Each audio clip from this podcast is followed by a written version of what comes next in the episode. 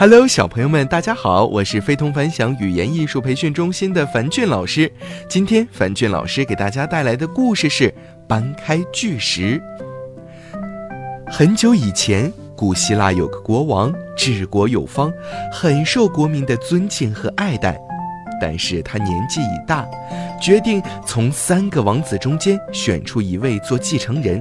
也就是说，新国王的人选必须跟老国王，也就是他们的父亲一样优秀。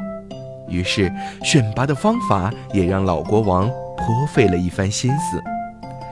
老国王吩咐大臣在一条两边临水的大道上放置一块巨石，而任何人想通过这条大道，都要面对这块巨石，要么绕水路。可是很费时，而且一般人都能够想到，要么从石头上爬过去，可是石头太光滑，很容易滑到水里，这就违反了规则；要么把石头推开，可是谁都不是大力士啊。老国王把三位王子叫到跟前，交代了比赛规则，交给他们每人一封信，要他们通过那条大道。把信送到对面大臣的手里，谁最快，谁就是继承人。不久，三位王子都完成任务回来了。国王问他们是如何通过那块巨石的。大王子说：“我是用最快的速度划船过去的。”二王子说：“我当然是发挥优势游泳过去的。”小王子看了看两个哥哥，说道。我是从大道上跑过去的，这不可能！